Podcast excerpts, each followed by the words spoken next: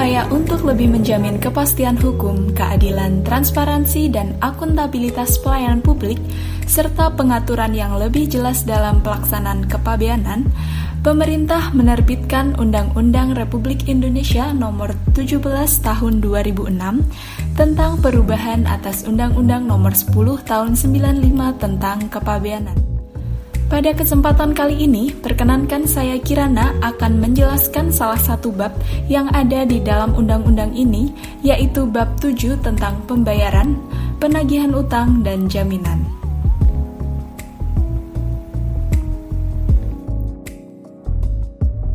Pada pasal 36 disebutkan bahwa bea masuk, denda administrasi, dan bunga yang terutang kepada negara menurut undang-undang ini dibayar di kas negara atau di tempat pembayaran lain yang ditunjuk oleh menteri. Besaran bea masuk, denda administrasi, dan bunga dibulatkan dalam ribuan rupiah dengan membulatkannya ke atas.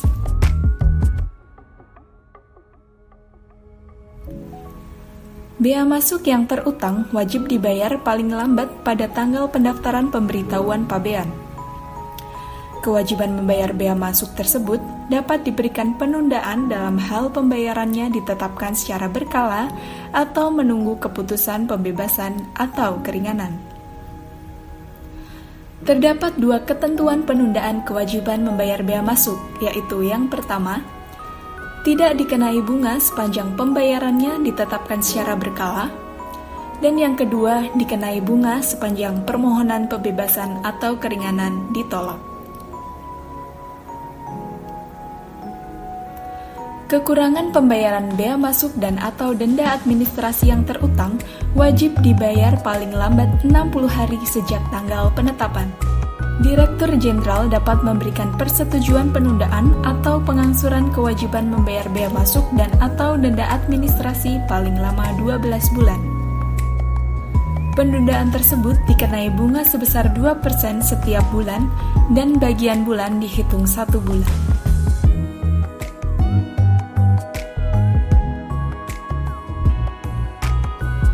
Utang atau tagihan kepada negara yang tidak atau kurang bayar dikenai bunga sebesar 2% setiap bulan untuk paling lama 24 bulan.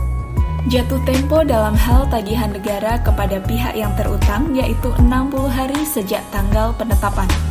Dan dalam hal tagihan pihak yang berpiutang kepada negara yaitu 30 hari sejak tanggal surat keputusan pengembalian oleh menteri.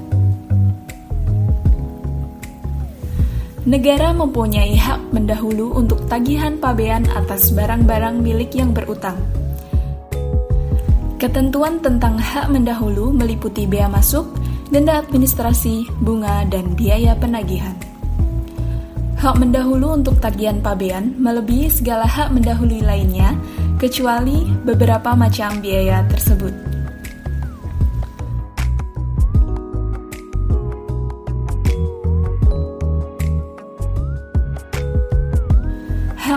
Mendahulu tersebut hilang setelah lampau dua tahun sejak tanggal diterbitkannya surat tagihan, kecuali apabila dalam jangka waktu tersebut diberikan penundaan pembayaran. Dalam hal diberikan penundaan pembayaran, jangka waktu dua tahun dihitung sejak tanggal penundaan pembayaran diberikan.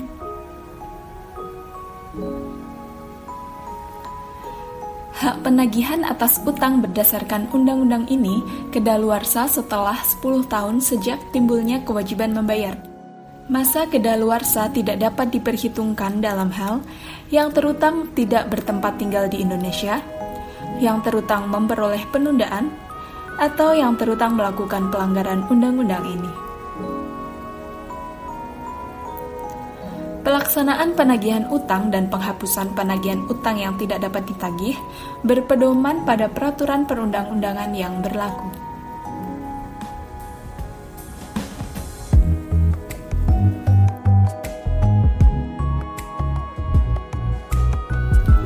Jaminan yang disyaratkan menurut undang-undang ini dapat dipergunakan sekali atau terus-menerus.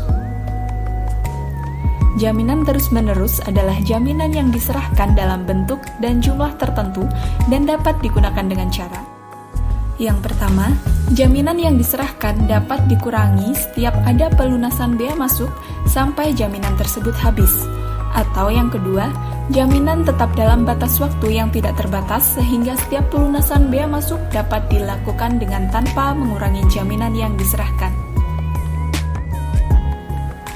Jaminan dapat berbentuk uang tunai, jaminan bank, jaminan dari perusahaan asuransi, atau jaminan lainnya. Cukup sekian yang dapat saya sampaikan.